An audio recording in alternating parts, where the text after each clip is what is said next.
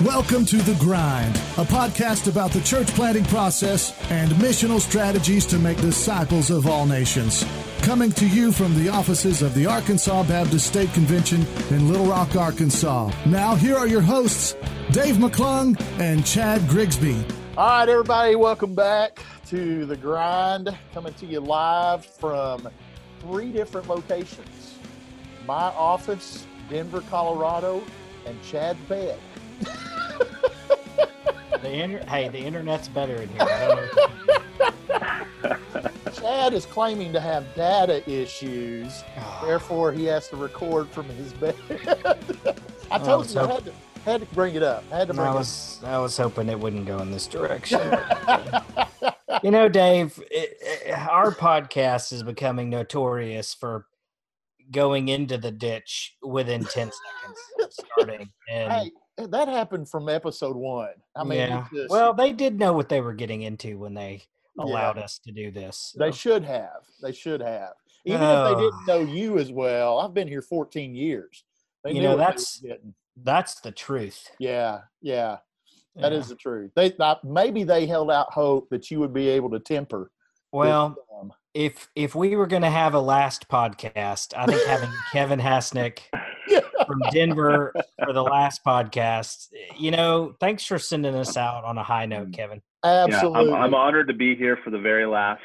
It's really special. Thanks. Hey, and and wearing a lovely T-shirt, I might add. Uh, you oh, you better believe it. See this on the audio. Yeah, uh, that'd be cool if you could see it on the audio. You'd have yep. to have video, but he is wearing a Grind T-shirt, and uh, so we are most. thankful and proud uh, to have Kevin Hasenack on the podcast with us. And so, uh, live from Chad's bedroom. So, anyway. Terrible. Terrible. You're terrible. You're a terrible person. I know it. I know it. Oh, goodness. So, anyway, hey, uh, this is what you pay for, ladies and gentlemen, uh, since you don't pay anything uh, is what you get. And so, uh, anyway, hey, uh, great to have Kevin on today, and uh, we're going to dive in and talk about a little bit of church planting in Denver, Colorado. So, so Kevin, tell us about Denver. Uh, you know, what's it like to plant there? How you guys ended up there? Why Denver? All that good stuff. Yeah, it's absolutely. Well, I'll start with uh, you know why we're here first of all, and where where we where we got to. Um, my wife and I, we met in college at New Mexico State. Uh, way back in the early two thousands. Seems like such a long time ago. Uh, but we uh, we met there, and uh, we were married in two thousand five. And at the time, you know, we had moved to El Paso, Texas. I was working as a manager of a Starbucks, and my wife, Jen, was a teacher. And we just we said, okay, I guess this is life now. Um, and we really just started to pray, you know, is this really what God wants us to be doing? And are we supposed to be here forever? Uh, we felt like God was calling us overseas. Uh, so we both prayed, and we went with the International Mission Board to North Africa in the Middle East, where we were for uh, about four years living there. Uh, loved it. It was a it was one of those challenges that we felt like God had, had called us to, but uh, it was we didn't want to do anything else. That was it.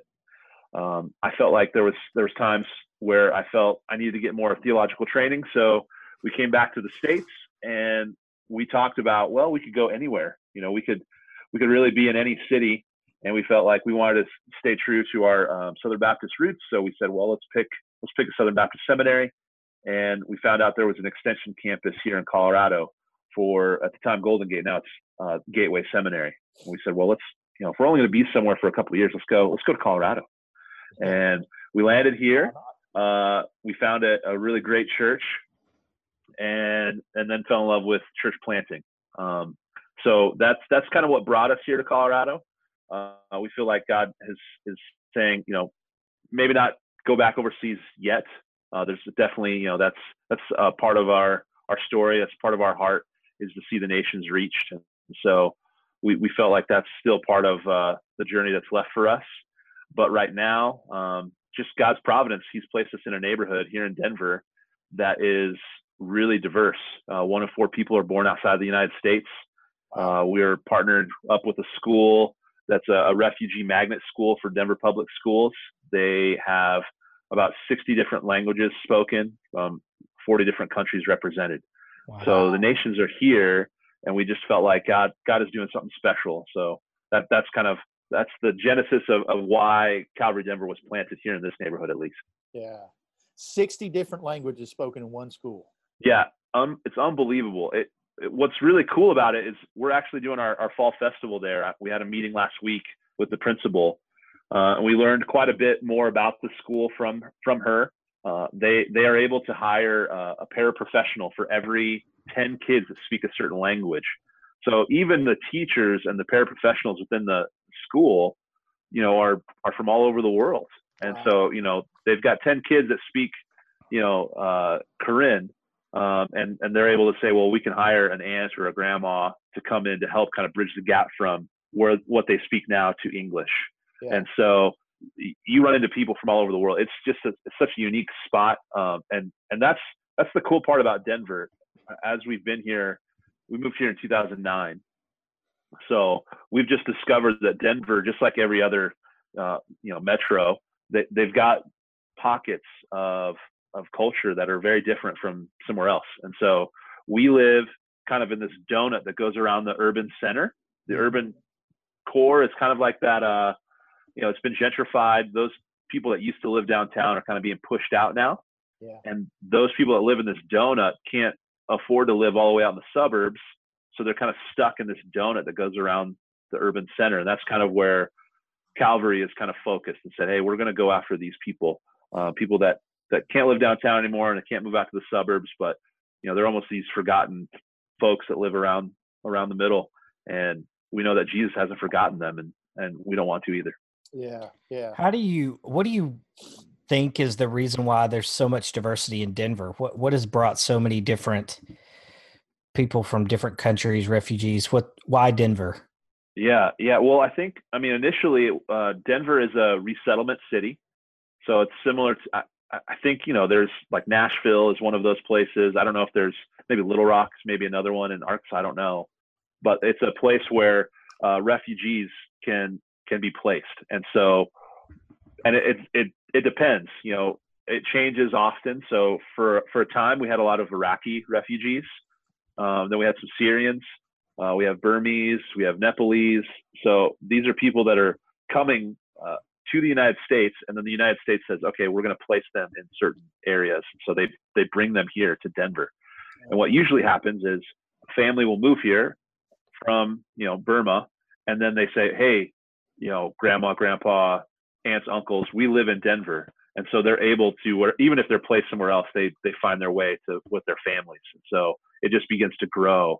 Uh, and we've seen, you know, you, you meet one family, that means there's probably a lot more yeah. here living in the city. Yeah.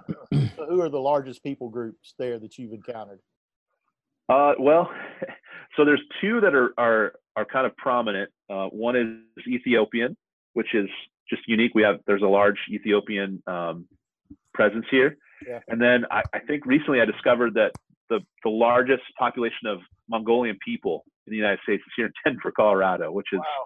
just a strange, I, I don't know why, uh, yeah. but they had this huge festival right down the road from our church. Uh, and I mean, they, they do Mongolian wrestling, and they got food vendors, and, you know, they've got horses they run around and stuff. It's really cool. It's a, it's a fun experience, but uh, yeah, yeah. So And then, and then, like I said, you got Iraq, Iraqi and Nepalese, uh, just a whole bunch. Yeah. Now, how so long I, ago did you guys plant? So our plant, Calvary Denver, has been going since February of two thousand thirteen. Okay. Okay. Excuse me, sixteen. Okay. sixteen. We were plant, we were planted out of a church that planted in two thousand thirteen, which, um, you know, I talked to Chad a while back about just what Calvary has been doing, and it, only, only God could be doing the work. I mean, it's, it's unbelievable what's been happening in the last, you know, ten years with Calvary. Um, I mean, Calvary Englewood was kind of the first church, and that was, that's where Jen and I first landed when we moved here to Denver. It was about thirty people. It was dead. It was gone. And they brought in a new pastor and said, hey, let's just preach the gospel and love people. And, you know, that when you say those kind of things, people immediately go to, well, okay, well, what, what else? I mean, that, that can't be it. You know, yeah. You can't just preach the gospel and love people and people will show up. But we feel like that's that's really what has helped uh, bring back that church. Um, that church grew. Um, I think, I mean, last Easter they had about eight hundred people um, at that church, and so that church began to grow. And that was back two thousand ten, eleven. Uh, they said, "Well, what are we going to do? Are we going to move out to the suburbs? Are we going to build a bigger building here?" Uh, they they started to explore church planning solely just for more space, I think.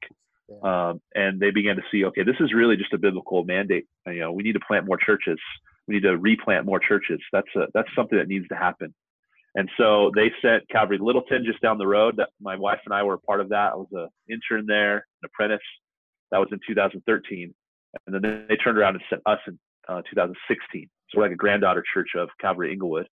And now at the t- at probably the time of this recording, we probably have eighteen different Calvaries throughout Colorado. Wow. Um, there's some in Nebraska, there's some in Idaho, or I think they're replanting one in um, Northern California right now. So it, it's just been wow. an evidence of God's grace. He's been doing something amazing that we can't explain, yeah. uh, except that he he wanted it to happen. And so we're just trying to hold on tight and see what see where it goes from here. You you guys are quickly approaching total churches planted from total amount of people like that were in the church ten years ago. yeah, yeah. I mean, from thirty people to eighteen churches. Yeah. Yeah. It's, and, and what's, what's unbelievable to me is that these are churches. Some of them are, re, a lot of them are replants. So they are churches that were, were dead. They yeah. were going to sell their buildings and give, you know, and all those people were going to go somewhere else. And, and, and just to pray through that for those legacy people to say, you know what, church isn't done here. We want to see this come back to life. We want to reach our community. And those churches have started to gain momentum. And, and even some of those replants are even considering sending out their own churches already, which is unbelievable. Yeah. Um, we're, you know, we're, we're in the process right now. We're probably about eighteen to twenty-four months out from planting another guy in Commerce City.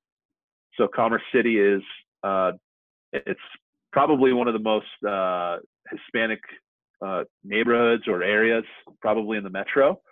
So our, our planter, Ricardo, you know, he, he loves that. He was born there. He's working there now. It's just a spot that we love. And so if that happens, I think, you know, church planting in Colorado has been really hard. I think up until about fifteen years ago, about ninety percent of churches failed. Mm. They, you know, church plants would go for a couple of years and either the pastor would just crash out, burn out, or, you know, they'd run out of money. There's lots of different reasons why. But now we're seeing a, a much higher success rate where churches are staying alive and longer. But I, from what I understand, there's never been a multi-generational church planting movement in Colorado. It just never happened. I mean, it's like the, the waves of, of, of God, like hit the shores of Colorado and it just dies. Like there's nothing that's happened here. There's never been an awakening. There's never been nothing in Colorado. And so we're hopeful that once we plant, if there's four generations of churches that are still alive, uh, then that, that will, I think, show that, that God is doing something amazing that we can't explain, except it's him. Yeah.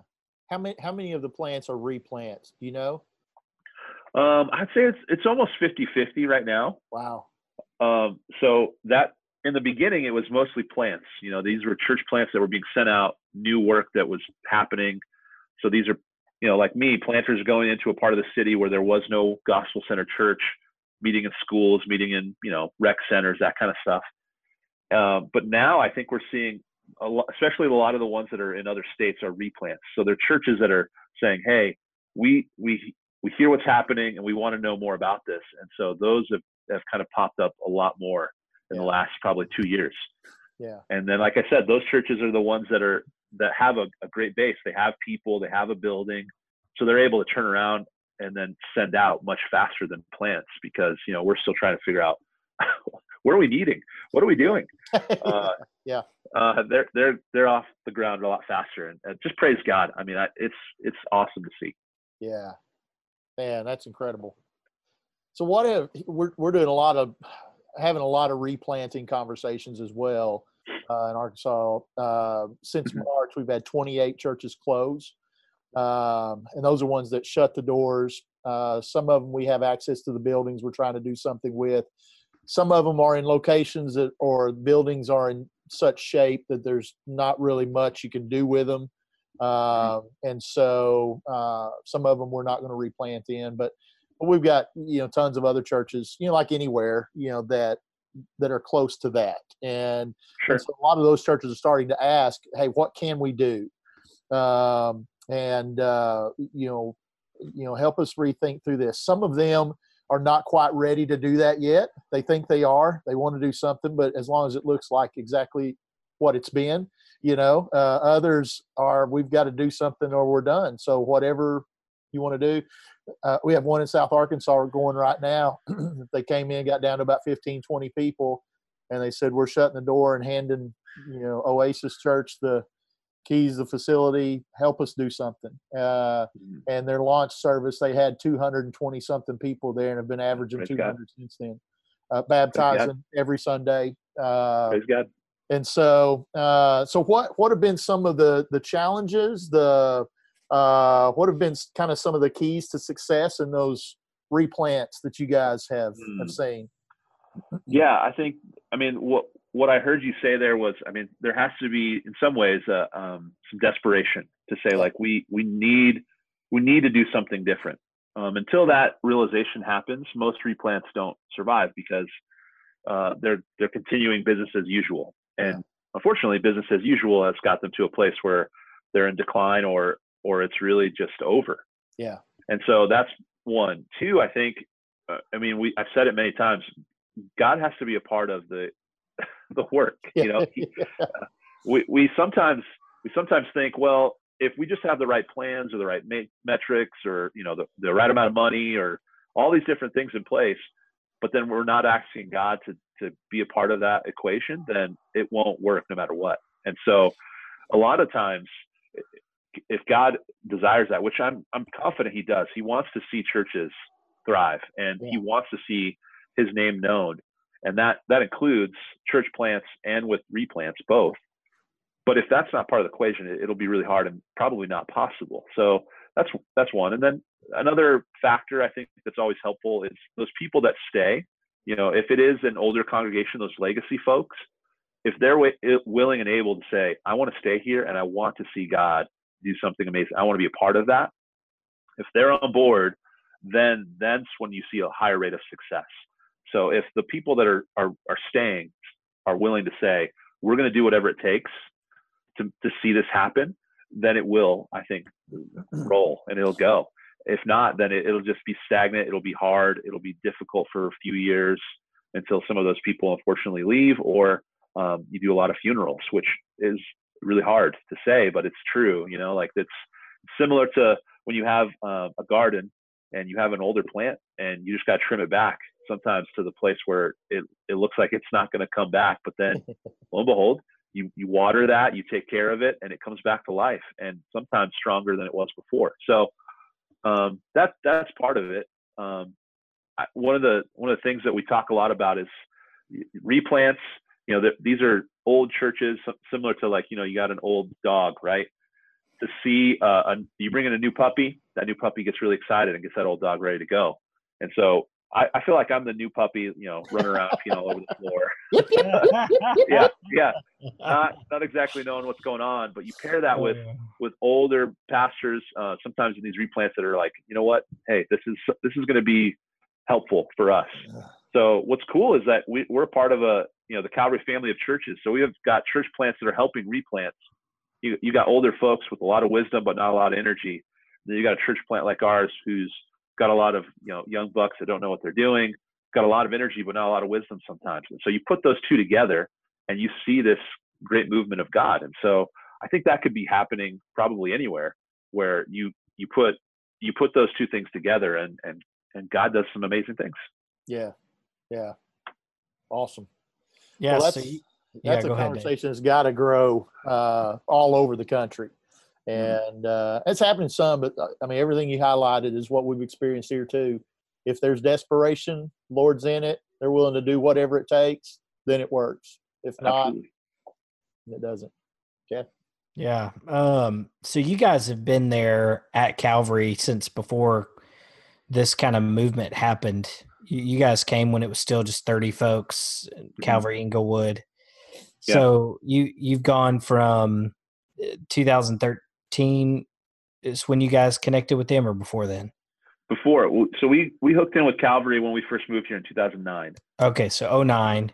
And oh nine. You've gone from kind of church member, seminary student to mm-hmm. church planting resident to church planter. Yes. Uh, in, in about four or five years. Yeah.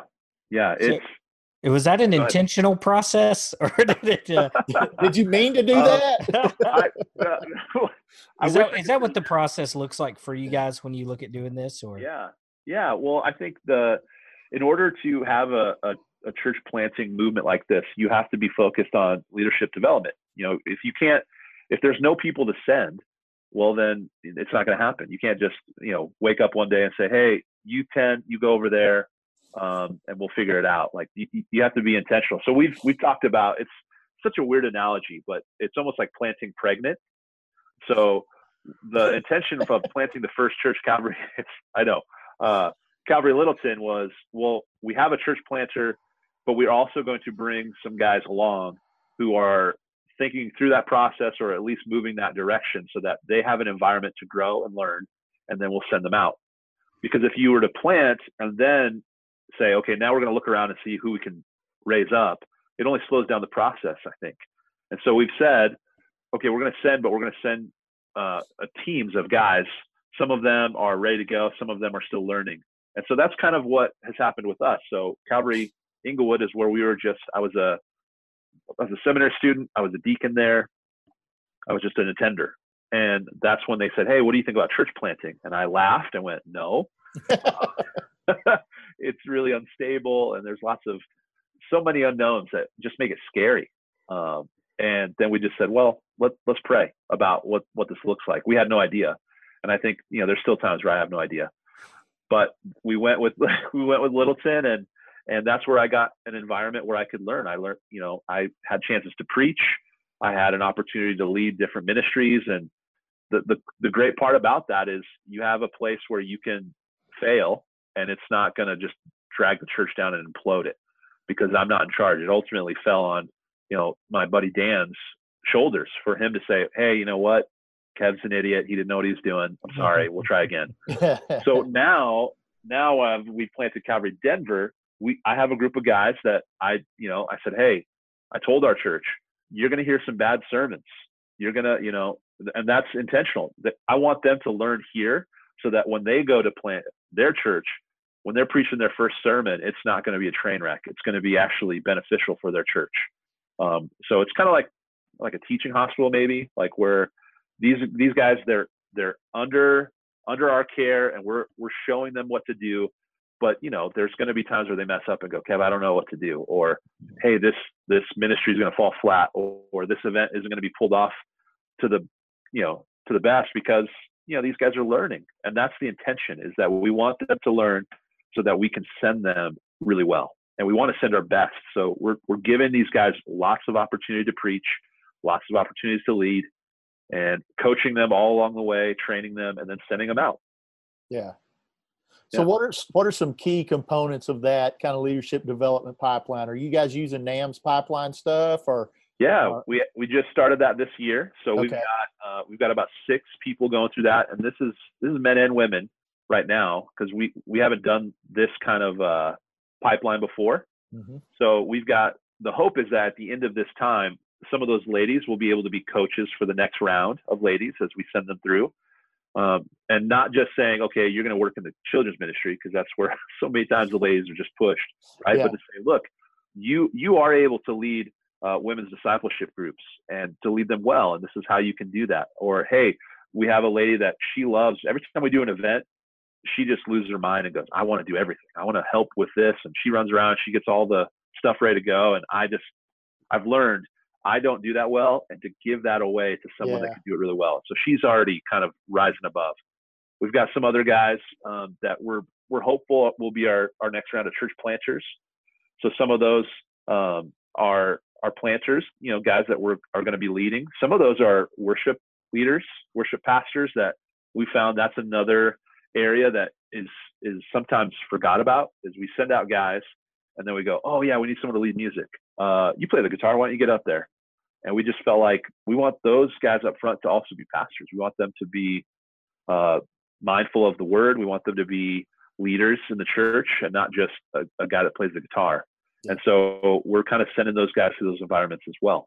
So we're using that. And then within Calvary, we also have uh, kind of, we have a, a missions cohort. We have a, a worship leader cohort. We have a church planter and a replanter. So each of those environments are, are areas where these guys get, get more opportunity, more training.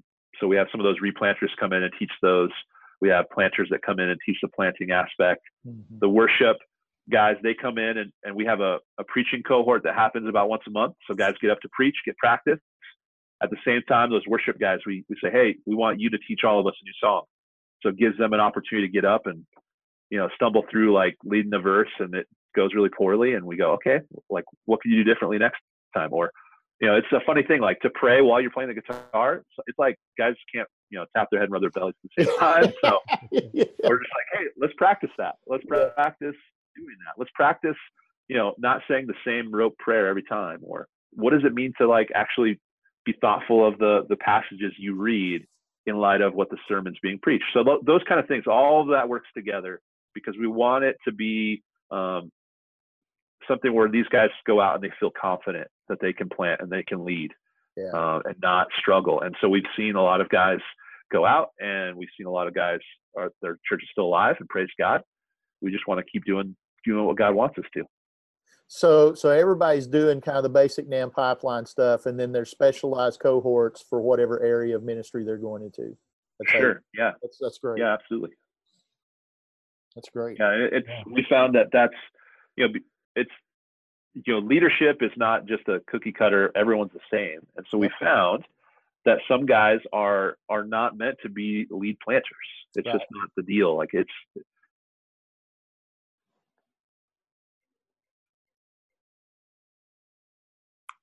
their guitar player, they're, they're not meant to lead music or or be in that position every week.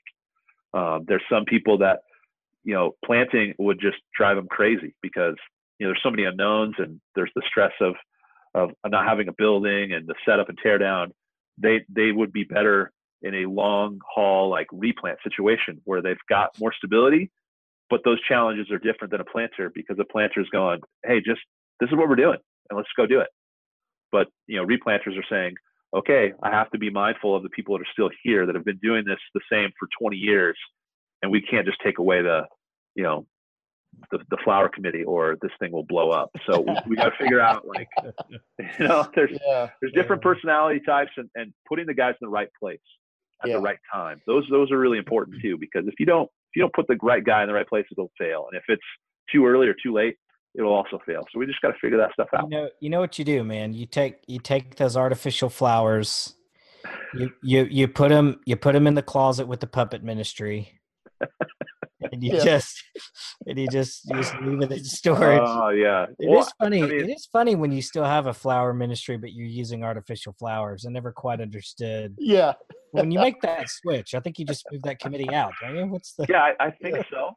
Um, that's why I'm a planter and not a replanter because I, I think uh, probably, you know where you put artificial away. Flowers?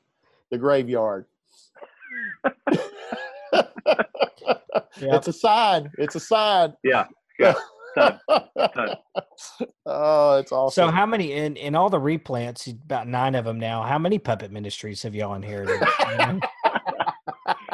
Zero. That, Any zero. Hand, handbell choirs? Anything? Oh, I I have stories about that, but I don't have time. uh, oh, I have some stories about that one too. Yeah, no. yeah. Yeah. Yeah. So it's it's it's a challenge, you know. That that's the thing. We're we, we think about and we joke like, wow, this is, this is really hard. But there's there's things still like handbells. I mean, I'll tell the story. Not uh, when we first got here, there was a, a group of ladies from um, a state that I won't name, but they they came and they said, we're going to bring our handbells. And I remember saying, this isn't going to work. I, I don't think you understand. Like, this is not going to fly. They said, no, we're going to take our handbells. We're going to go to the park. We're going to set and we're going to do a concert in the park. Handbell concert in the park. And you'll see. And I just laughed and went, no, you guys are silly. But I did it anyway. And we went to this trailer park and we set up the handbell choir and people came out and watched in, I think, amazement, because they're like, I've never seen this. What is going on? Right. And then there was people that accepted Christ after that, immediately after that. Wow. Someone shared and they said, I'm ready to, I'm ready to do this. And I had to, I really did have, I had to repent before the Lord and say, you know what, God, you can use handbells. I mean, yeah. you could use puppets. I mean, you use jokers like me to, to bring you glory. So I, I'm always hesitant to be like, oh yeah, handbells and puppets, those are stupid and we'll never use them. But then at the same time, God does amazing things despite us all the time. Mm-hmm. So yeah. I mean, I would, I would prefer not to use handbells and puppets, but uh, if that's the way that God wants to do it, well, okay, let's do it. Well, you know, in a context like Denver, that probably would be so unique and somewhat strange that yes. that it would be intriguing. What is this? And yeah, what in the world? Before, you know, what are they doing? Yeah. so, uh, are those like, cowbells? Like those guys that do magic in the park, and, and they're like, what is going on? I want to see this. And people, it gathers a crowd. So I guess, I mean, Chad, if you want to come out and do handbells, I'll I'll gladly bring you out. I have a, I have a history of that. I did handbells in youth choir. Uh, Chad is a one-man handbell choir. And I did pup and I did puppets. I've done them. Puppets done while doing handbells. That yep. that would be not a spectacle. Yeah, not. I'm ready. Yeah. Yeah. I've been in enough as well. I've been in enough youth cantatas to, you know, be on Broadway. Yeah. So, uh, so, so have you guys ever read Adventure? I think Chad, you've heard me talk about this book, Adventures in Churchland by Dan Kimball.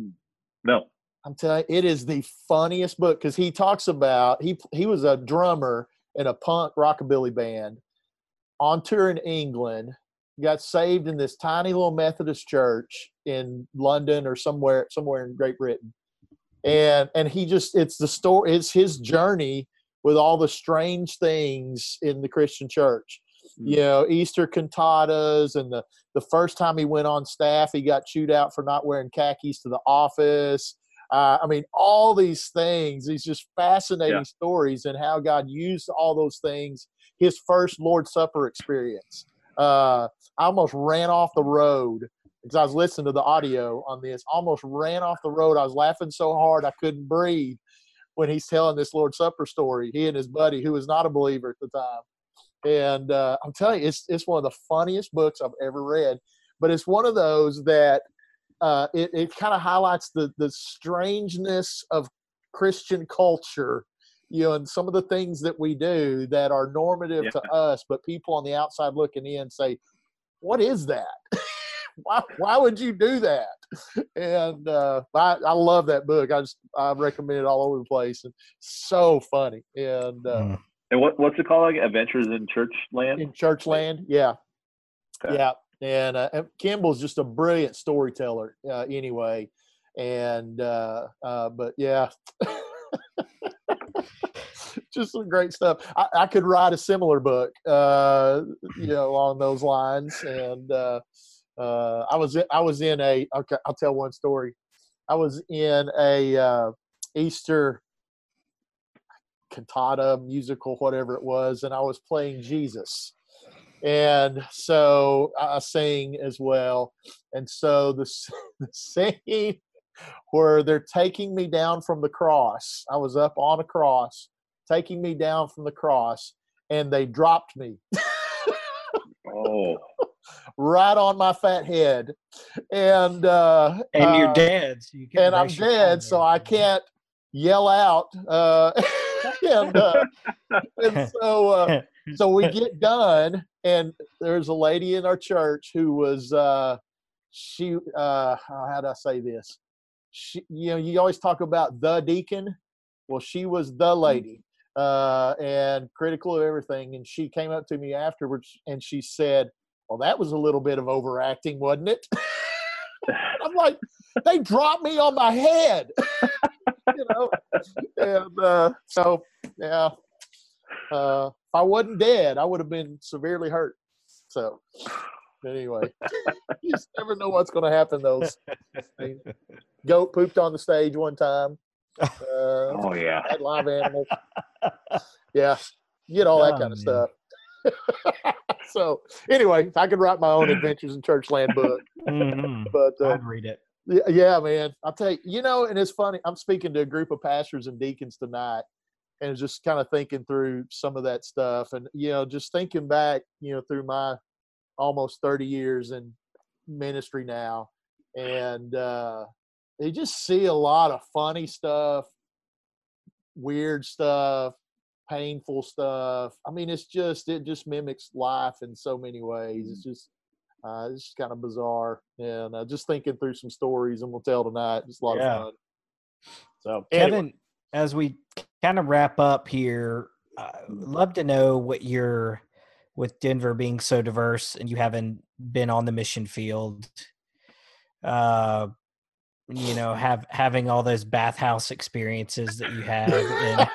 And, yeah. Uh, uh, no, not kidding. For the podcast. Yeah. Okay. Okay. I love that story, by the way. Um, but what? How has your missions experience and living on the mission field in an international context? How do you think that helps you in a city like Denver? You've talked a little bit about this, but tell yeah. us about yeah. what you took from the mission field that helps. Sure. I think the, uh, the, the first thing that sticks out is that, you know, we, we lived in, in North Africa for four years and didn't see a single person come to Christ. Uh, we're working amongst, uh, a Muslim people, you know, it's ninety-nine percent Muslim. You're hearing the call to prayer five times a day, three sixty-five, um, every context that you're in, every taxi ride you take is a spiritual conversation. It's mostly to try to convert you to Islam. So that, that, that was kind of the environment we swam in for a few years. And it's, I mean, it shouldn't be surprising that God, you know, takes us from one place and moves us to the next. And while we're in that spot, he's almost knocking off all the things he, he wants to, to make us what he, what, what he desires, right? Moving us to the next environment. And so I felt like the time that we spent in North Africa was really preparing us well for here, because this is a city where you're, you know, over ninety-five percent of people are, are unaffiliated with the church whatsoever. You know, we, you don't have a lot of Christian um, culture here. And so what, what that means is that it, it's hard, it's hard soil.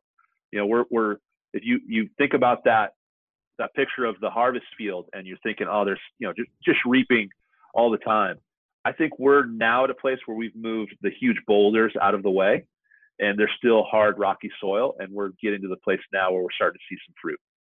And it's taken a couple years of that uh, constant contact with people, you know, over and over, showing them that we are, we are a church that is here, uh, that's, that's anchored in this neighborhood. It's not going anywhere, that they can trust us, that we love them. And it's taken time. And so all of that, I think, is brought over from our experience in North Africa, where you're working there for many years, sharing with people, your neighbors, your language tutors, you know, all that stuff. And then you're, you're discovering that it's just now starting to sink in in four years. So the similar, we, we feel like sometimes that's the temperature that we feel here, where people aren't necessarily hostile, where, you know, I don't have to be fearful that I'm going to die for sharing my faith. But at the same time, people just aren't, you know, more apathetic or uh, just, oh, you know, that's good for you. You know, they, people move here for lots of different reasons. Many of them move here to escape um, from that kind of culture. You know, people are moving here from the Midwest and the South saying, well, I, I grew up in church. I did that for many years. Now I'm here and no one's going to check up on me. No one cares if I show up on Sunday. Uh, no one, no one's going to know if I don't show up on Easter and Christmas.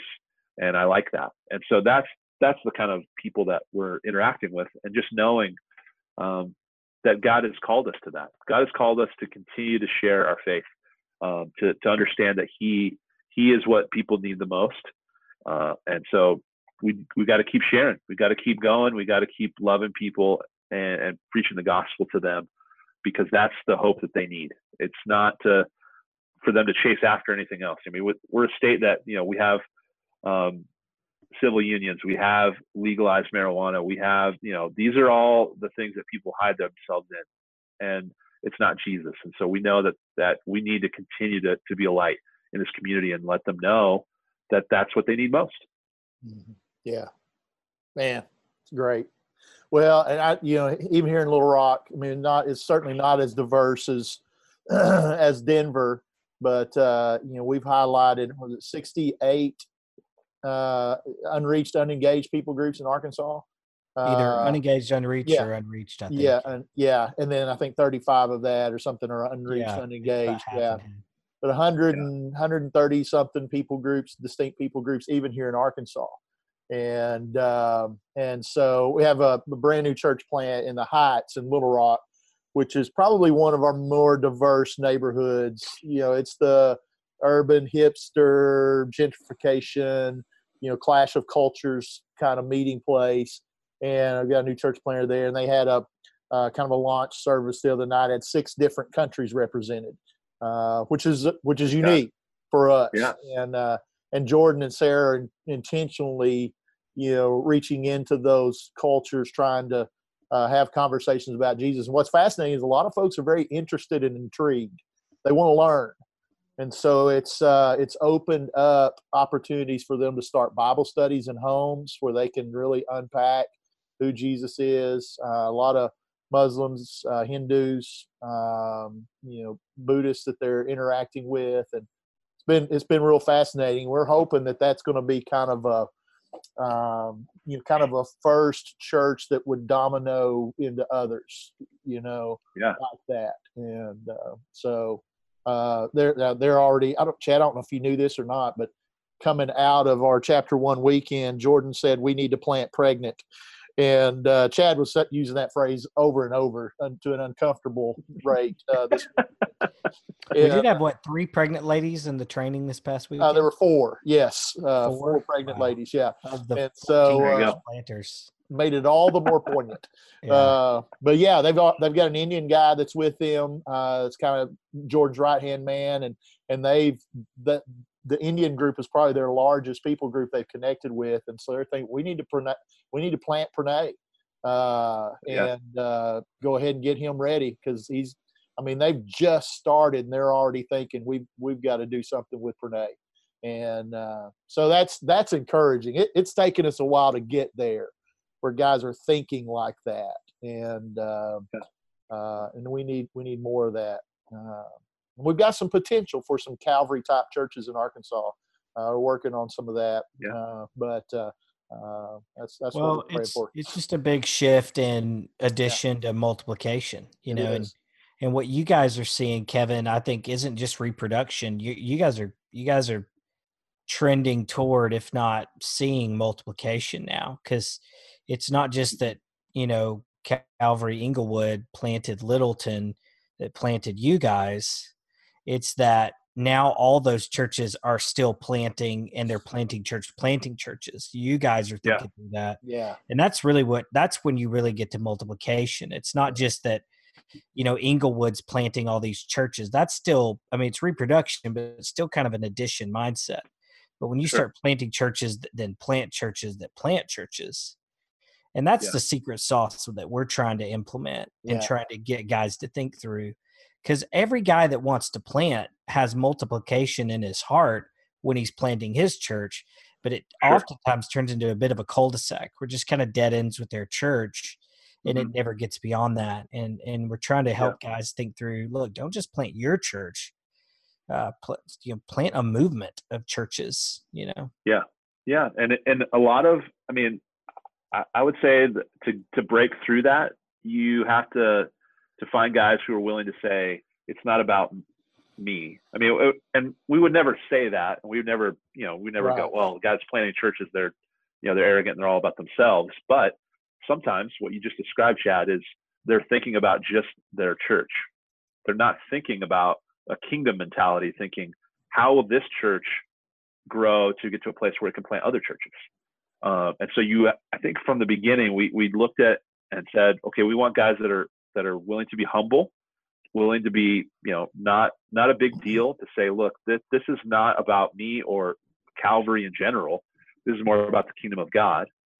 And then high, high levels of cooperation, you know, to say like, well, you know, this is, this is what I came up with here, share it with whoever and give it away.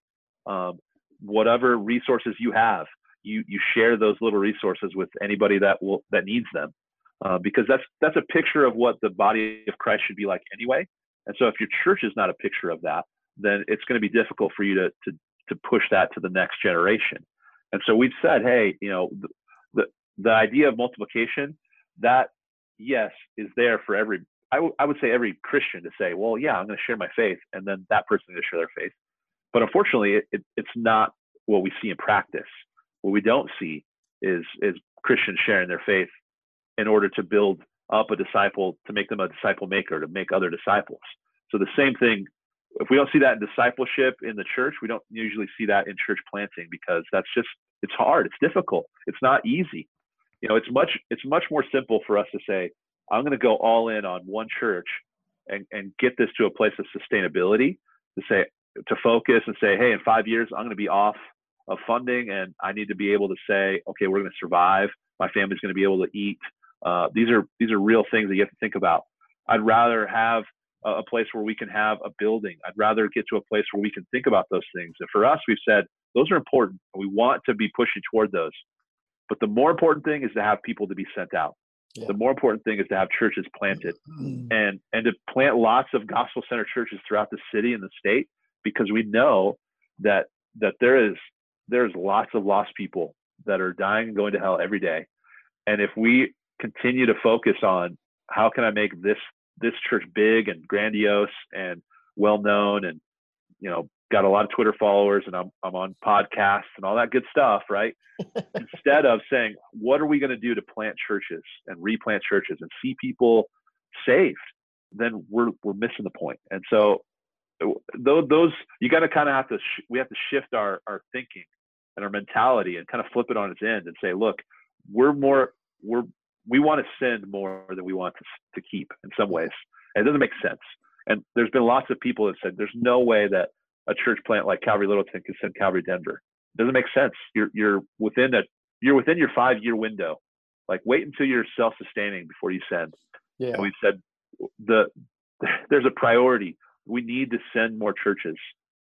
And so that's what we did. And we're in the same boat where people are saying, Kev, if you send, you know, Ricardo, and you send, you know, this team of people to Commerce City, how will you survive? Your church is already pretty small. There's no way you could do that. And we're saying, well, it's not about the size of your church. It's not about, you know, raising millions of dollars to plant. We're, we're sending guys and planting them on, you know, one hundred thousand dollars budgets and things like that, because we know that it's not about, you know, the smoke and the lasers and the huge launch services. We know that it's about sending guys that are focused on the community, that are building up others to send them again, send them again, send them again. And and we're not, we're not seeing a day where we're going to stop doing that, yeah. because we're, we're going to send Ricardo, you know, praise God, hope, you know, but we don't want that to be the last one. We want yeah. to, after Ricardo goes, there's another guy in the chute already that we're, we're helping to build up to send him somewhere else. And the same thing is happening at other churches saying, okay, who else can we send now? Who, what other group of people, what other neighborhood is in need of someone? Who do we have? What can we do? And and that just has to keep going and keep going until until Jesus comes back. Honestly, I mean, there's there's not going to be a time where we go, okay, I think we did it. I think we've done enough churches. Hey, we're done. I think enough churches are replanted. It'll never be that place. You know what? That that's that's the other part. We, we ask guys all the time, like, if you're not able to see this as a never-ending task, then you're going to be really frustrated. Because if you if you're a guy that says, okay, I, I see a plan and I get it to completion and it's over, then you're going to be frustrated by church planting or replanting in that in that case, because this is not going to end. We're not going to stop sending churches. We won't. Like, we can't. We have to continually send more and more people, build up and send out. And it, it's it, it can be maddening to some guys, and it's exciting to others. And it's exciting to me. I I love it. I love building up guys and sending them away. And you know, sometimes we go, well, let's just keep the band together. This is more fun. It's it's more fun to do this together. But we've we said, hey, our friendship and our love for one another is, is it should be secondary to our love for Jesus and our love for what he wants to happen. And that's to send people out. So, I mean, some of my, my best buddies, you know, are at Calvary Englewood and Calvary Littleton, and, and even Ricardo. I love this guy, and I, I'd love for him to stay with us forever. But I know he's he's better suited to be sent to yeah. Commerce City, to yeah. a different place. Yeah. Yeah. Man, that's awesome. That's great. Well, you know, talking about, uh, you know, reaching the millions and doing interviews and podcasts, you reached the pinnacle here with this podcast. So it's all down. I, I know there's, there's nowhere else to go, right? There's I mean, nowhere the, else to go. The pinnacle of mediocrity, my friend. That's right. That's right. Strive for it all the time. And sometimes oh, we get Mount Mediocre. I, I can't wait to wear this shirt out today and all the questions I'm going to get and the explanations I have to have. It's going to be fun. There you go. Grind. That's right. That's right. Well, now at least you've worn it once. So yeah. no, no, I've worn this many times. Uh-huh. I love it. Yeah. I, no, to, I have. to paint in and do yard work. uh, I will say this before we get to rapid fire. What, what, what you've been talking about, it reminds me of what Neil Cole said when Neil was here uh, earlier this year. He said something to me in, in just a, a side conversation. He didn't say this in public, but he said, the dying church around the corner is closer to being a movement than the mega church. Hmm. And it kind of struck me, and I started processing it, and I was like, I don't know if I believe that, but that's what he said. Yeah. But hearing kind of Calvary's story of kind of that plateau declining, thirty people left, and now it's turned into a movement that I think some mega churches would envy. You know, there is some truth to that, that, yeah. that, um, and so I don't know, man, I, I just, I don't, I've not heard a story like Calvary's, uh, going on a lot. And yeah. so I think what you guys are doing is really incredible. And yeah, yeah. thanks for sharing it with us. Absolutely. No problem. I, praise God. I mean, it, I, I can't overstate it enough, but the, you know, it's just the mercy and the grace of God that any of this is still going on and happening, because It, I can promise you, if you met some of the other guys within our family, you'd be like, "This, why? How's this happening?" Like, yeah. I mean, you're talking to me, and that should be evidence enough. But I mean, some of these other guys, you, you're going, "Hey, these are just normal dudes. These are not, these are not guys coming from pedigree where you know they came from. Well, you know, this guy, I know this guy." And there's many of us that we grew up in the West, um, and we're almost indigenous. Like I'm, I'm from New Mexico, you know, Colorado, growing up here my whole life, so. This is just normal to me. This culture, it seems like this is this is what I've grown up in, and so this seems normal to me. Yeah. And that's the that's the picture. That's the prototype of guy we see over and over again. Just normal guys that you would never know their name. They've never written a book. You, they're just they're just faithful to the word. They preach every week. They love people. They're building up leaders and sending them out. And so that's that's kind of what we want to continue to happen. We don't. It's almost like I I want this to continue.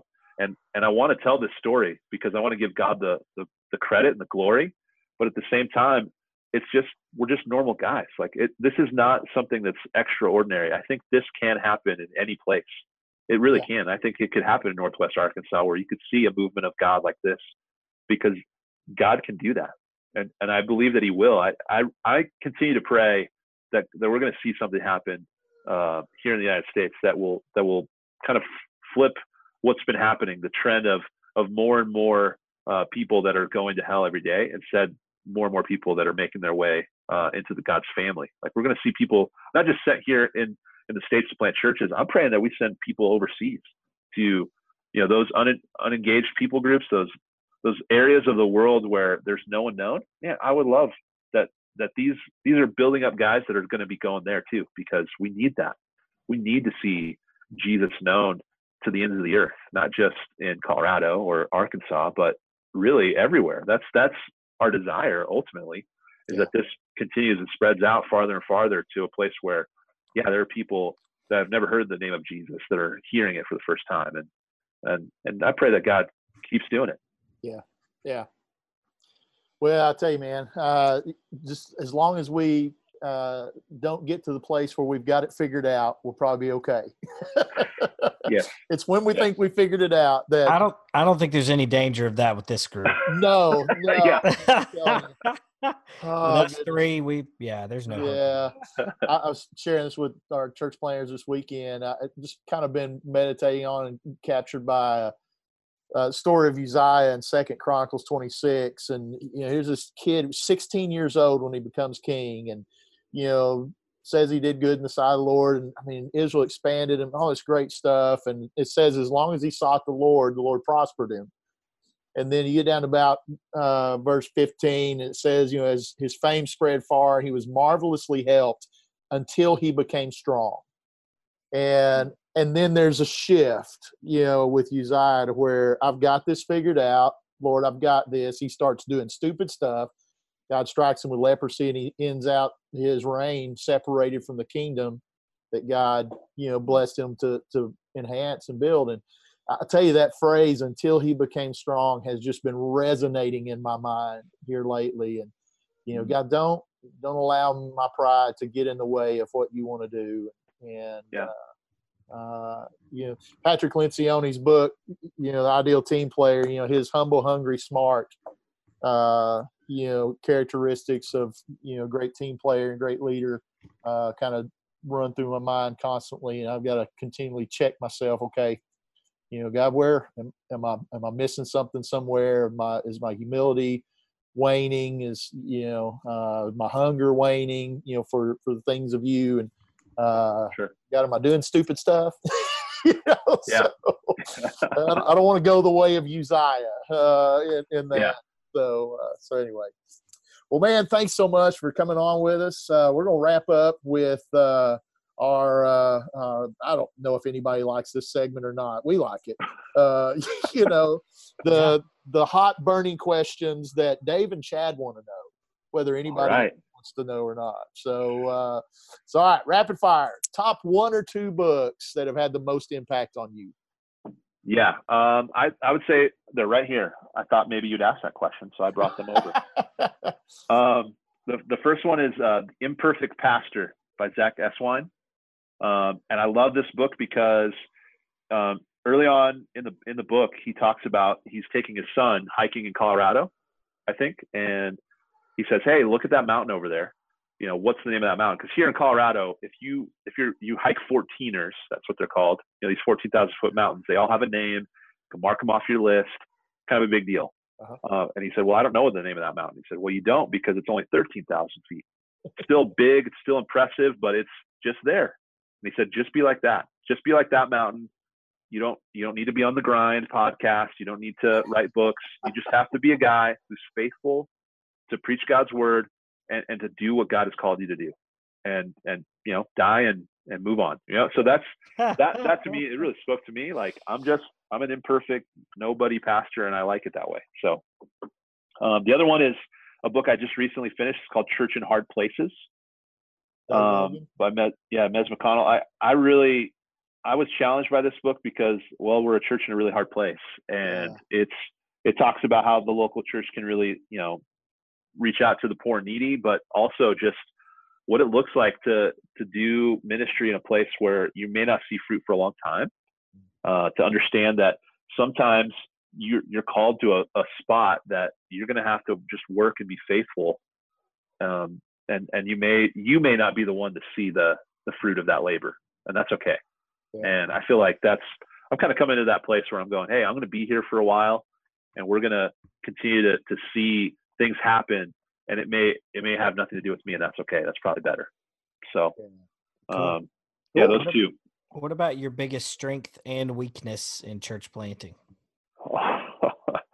Uh, let's see. I, I, I sometimes tell people my biggest strength is that I'm just dumb. Like, I just, I don't, I don't know when to quit. I'm just like, I don't know. I, I think stubborn, just, you know, stubbornness, maybe, um, persistence, I think, persistence. There you go. Persistence and, and, um, long suffering. How about that? Those yeah. are, those are things that I, I don't necessarily think those are something you want to put on your resume and say, hey, I, I'm really good at these things. But at the same time, in church planting, unfortunately, being here in Colorado now for nine years, there's lots and lots of guys that have started and have left since yeah. I've been here. Um, yeah. And a lot of that has to do with guys that it's, it's not, you know, we're not talking like moral failures. We're not talking about anything really serious. It's just sometimes they just, they're done. They, they can't do it anymore. They burn out, or they just say, hey, this is too hard. I, I'm going to go back to where I came from.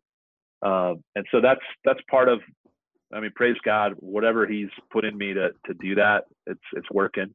Uh, I think my, maybe my greatest weakness is, is kind of what we've been talking about earlier. It's um, sometimes we, we try to do things in our own strength. And I think that's just a sinful part of all of us. But for me, there's times where I, I go, well, I'm just going to muster up the, the, the strength to do this. And what you described, um, that that's me sometimes. I, when I get out of the way, when I allow God to do it, then amazing God things happen, yeah. you know, imagine that. Right. Yeah. So there's yeah. times where, I mean, one story in particular, when we, when we first started Chad knows the story. We, about ten days before launch, uh, all of our equipment was stolen, all of it. And so we're talking trailer, all of the sound equipment, children's ministry stuff. And I think going back to the, the strength part, I was just too dumb to be like, well, we should probably stop then. Like, we, shouldn't, we shouldn't do this. But instead I was like, no, we're doing it. Yeah. Went around and gathered up, you know, just secondhand sound stuff. And we just, we launched with not like, with like no equipment, which is just crazy. Um, but we really found that, hey, when we're not relying on our own strength and our own um, stuff, and we just have to rely on, on God, amazing things happen. Yeah. And that's one. Uh, the other one is, you know, early on as a church planter, you're so stressed about where are we going to meet? And that's the question church planters get in the early stages. Where are you going to meet? Where's, where's the church going to be? And it was just stressing me to a point where I just didn't know what to do anymore. We found this uh, MOPS International. So if you have a MOPS program, maybe at your church, or if you've had one of those, we meet inside their headquarters here in, in Denver, Colorado. And I just went in one time just to say, hey, I'm a church planter in this, in this neighborhood. I want to know how I can be helpful. And the C E O walked me around and said, you know what? Why don't you just meet here? And I went, oh, yeah, that's great. Thank you so much. We have a lot of uh, excitement and zero money. So if that's part of the deal. And she said, yeah, uh, you're going to meet here and not pay any rent. And I just, you know, I, I had to just, I teared up and I told my executive guy, I said, hey, you won't believe what just happened. We're going to meet in a place for no rent. And he said, no way. That's not possible. And I said, it is. And praise God. I mean, it was, that was God doing it. It wasn't me, you know, going to schools and working out, you know, leasing structures with different places. It was just, hey, God said, go talk to this place. And we still meet there, and praise God, we pay no rent. And, wow. and we take all of the, the funds that we would put into rent into a space that we'll never own probably. Uh, and we've turned that into the community, and, and God's really blessed that. And God has done amazing things through that. And so those are, those are probably it. Those are those two things. Sorry, that was a really long answer to you. This is rapid fire. Yeah, okay, yeah. Sorry. We, we, we joke about uh, sometimes rapid fire turns into slow walk. And, uh, yeah, that was, and so that was more of like just lay down in your bed, right, Chad? Yeah. Hardy har. Sorry. Sorry. All right, favorite uh, hobby or pastime? Oh, favorite hobby or pastime. It, this is this is where I'm going to start to nerd out a little bit. Um, there's two things that I, I've grown to love, and I'm bringing my daughter into this, is comic books. I mean, I used to love comic books when I was younger, and now she's in kindergarten, she's starting to read. And so um, I started showing her comic books. I said, hey, you can look at this, the pictures, and you don't have to read. You can just read, figure it out. That's why I loved them. Yeah. Because I, you know, it's hard for me to read books, period. So comic books are much more my speed. And so we've kind of grown into that. We do that together. And then the other one is, is board games, which sounds even nerdier probably.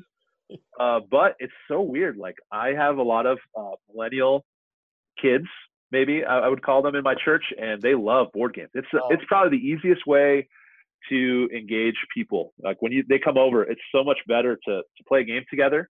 Yeah. Uh, it kind of breaks the ice. So if a new a new couple or a new family comes in, I say, why don't you come over and we'll play a game? And they go, like Monopoly? I'm like, no, no, there's other games, and we play you know different games, and they love it. And yeah. we have.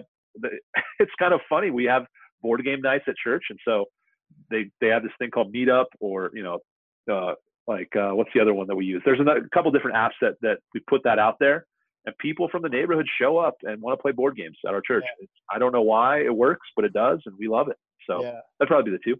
Kevin, we do, I'm, we do board games at our in our small group, and I just bought Exploding Kittens. And, uh, yes. Game. Yes. And so I haven't played it yet, but I'm exploding I'm, kittens. Exploding kittens. Yeah, yeah. yeah. Does that include putting kittens in the microwave, or yeah. what? Is that? Uh, that's one of the challenges you have to do. Oh boy. Yeah. Oh, cat lovers everywhere. That's uh, right. Yeah. Pete, Pete is gonna call us. That's um, right. Kevin, you really disappointed me on this one, man. We've got this soccer connection, me and you. And well. I only had two, and I, I mean, well, that is probably, you know, for you and I, that's that's the way that Chad and I actually met. Yeah, it's through our, our love for mutual love for soccer, which, yeah. you know, some guys give me a lot of grief about, because I mean, we're, you know, here in Denver we have I think six professional teams now or something. Wow. So the Broncos are king here. So if the Broncos play, like they played at eleven on Sunday. We we took a hit. I mean, in attendance, people like literally will be like, you know what? I love this church. I love you, but the Broncos are on at eleven, so yeah. I'm out. And that's just the reality. So when I say I love soccer, it's almost like, do you know that we have a pro football team here? No, I love the Broncos. I love them. I like real football. I got Broncos jerseys. I, I go to games if I can. But soccer, I grew up playing it, and then being overseas, I mean, there there is no N F L. It is it's all about soccer over overseas. So I, I had that love, and then uh, Chad and I, you know, we, we started swapping stories. And we have a so. Let's be honest, we have a soccer bromance. It's okay. We do. Yeah, that's what it is. Yeah, absolutely. Okay. So what's uh, what's next? Movie. Favorite or movie. Movie. Okay. Favorite oh, movie. Man. Favorite movie. Um, if I had to pick one, probably Inception. Oh, Inception. I, yeah. I, and I, I really like all his movies. So, I mean, he did the, he did the Dark Knight stuff. He did, um, Dunkirk, uh, those kind of, I, I just love his style of, of movie. And yeah, so I could probably watch that every day if I could. Yeah. I love that movie. Yeah. I didn't know you were such a Leonardo DiCaprio fan. That's good. Yeah. Yeah. Yeah. Oh, oh, That's you mean negative. Oh, I'm sorry. You didn't mean the actor, and I'm sorry. Go ahead. No, no, definitely not. I mean, you, sorry. you're, you're. No, I'm more of a, a Nick Cage. Just kidding. uh, what about your favorite band or musician? Mm, let's see. I, I think I've grown in my love for for bluegrass. I mean, I, bluegrass is kind of like a, I don't know. It's a weird, another weird thing. Like, oh, why bluegrass? But yeah. um. I, I play the guitar, and I'm I'm trying to teach myself the mandolin, so that's probably part of why I love that. Um, but I grew up as a kid that that loved punk music, so that's oh, wow. kind of my that's my genre. So, I mean, pick a pick a punk band. Listen, and, nine nine out of ten adults who play board games also like bluegrass. bluegrass so that's a, yeah, they that's or kind of go together. Yeah, or punk. Uh, so okay, so so I'm gonna my my only bluegrass. I, I, I I'm a metalhead, so yeah. If you'd have told me ten years ago that there'd come a day where I would have a couple of bluegrass bands on my phone to listen to, I would say you're nuts. But yeah. Punch Brothers, uh, yeah. I'm a big Punch Brothers fan. Well, Trampled by Turtles, is that another? I uh, like Trampled by Turtles. Greatest yeah. band name in the history of band names. I'm telling you, love, Absolutely. love that. And uh, Yonder Mountain String Orchestra uh, is a okay. good one as well. And, yeah. Uh, but uh, Nickel Creek, anything Chris Thiele is a part of, uh, sure. I'm I'm I'm there. Uh, that dude's so, amazing musician. What you guys need to do is you need to come to Colorado and go to the Telluride Bluegrass Festival. It's like world renowned. It is unbelievable. Yeah. So first of all, Telluride is just like, it looks like the Alps. I yeah. mean, when you when you're driving in, it's just incredible. And then they have a bluegrass festival that, I mean, anybody that plays bluegrass, it's worth listening to. Shows up. It's incredible. It's something that, you know, if you if you do have the chance, you should come. So I want to come to Red Rocks. That's where I want hey, to go. Yeah, that, that's also an experience. Yeah. It's, I mean, pick pick a band, and they probably played there. Yeah. It's unbelievable. So, see, really my, one of my favorite metal bands, I'm going to nerd out. Here's my nerd out. You know, yeah. You're, I like comic books and board games too, but this is my real nerd out. Uh, there's this progressive kind of Scandinavian, used to be death metal, now they're more progressive metal stuff, band called Opeth. And uh, okay. they filmed, they performed at Red Rocks here recently and filmed it for Blu-ray. So it's about to come yeah. out, and I'm so excited to have a live D V D, of them, a live Blu-ray of them. But it's at Red Rocks, nice. Which is just the coolest environment for a concert. And I've never yeah. been. I want to go so bad. And, well, come on. I, hey, come I'm gonna on. come see you, and come on. Uh, we'll go to Red Rocks. So. As long as I get to go, that's that's yeah. the other part is you can come, but then you have to take me. So. Okay, come on, man. Uh, well, they, he did a he did a part of the extras is him walking around backstage in their dressing room. The the the the Red Rocks, the mountain is in their it's part in their dressing yeah. room, built around it, and uh, it's just I'm telling you, it's just one of the coolest places ever. And it's I want to cool, hear the acoustics in that place. Yeah, it's I mean you can uh, you can sit really anywhere, and it sounds incredible. I yeah. mean, so you can spend a lot of money to be up close. Yeah. But for the most part, you just buy the cheapest seat you can, and as long as you're in, it yeah. it, it all sounds the same. And it's, yeah. I mean, you see the the stage down below, and then right over the top, you can see the, the city skyline. The mountains are behind you. It's outside. I mean, it's just, it's a very unique thing. Yeah. Uh, and they do it rain or shine. So I've been to a show before where it was just pouring rain. And yeah. I mean, the band's all covered up on the stage and they just, they just let it ride. And yeah. it's, oh. you're like, this is, this is so cool. Yeah. Got to go. Chad, we need yeah. to take a road trip. I'm in. All right. Let's go to Red Rocks. That means you have to get out of bed though. Yeah. Yeah. I'm gonna have to pass then. Maybe you yeah. could maybe you could Facebook Live at night. That's right. That's right. Yeah. We'll do it. What about an R V? You could like sleep in the R V. Mm, yeah, possibly. Yeah. How's the internet? Oh, well, that's gonna be tough. Good. Maybe you have to yeah. fly first class. I mean, that's usually how you travel, right? Yeah. Well, maybe not. Oh. oh goodness! All right, we're gonna wrap up. Thanks, man, so much. Thank you, uh, Kevin. Good to out with you and talk, and I pray God's richest blessings continue to pour out on Calvary and all the communities in and around Denver. And, and uh, just man, great stuff, great stories. Yeah. And uh, looking forward to more. Yeah, praise God. Man. Thanks for having me, guys. This is this has been a joy. It really has. Yeah. Thanks, Kevin. All right, bro. Uh, all right. We're done. See you guys next time on The Grind.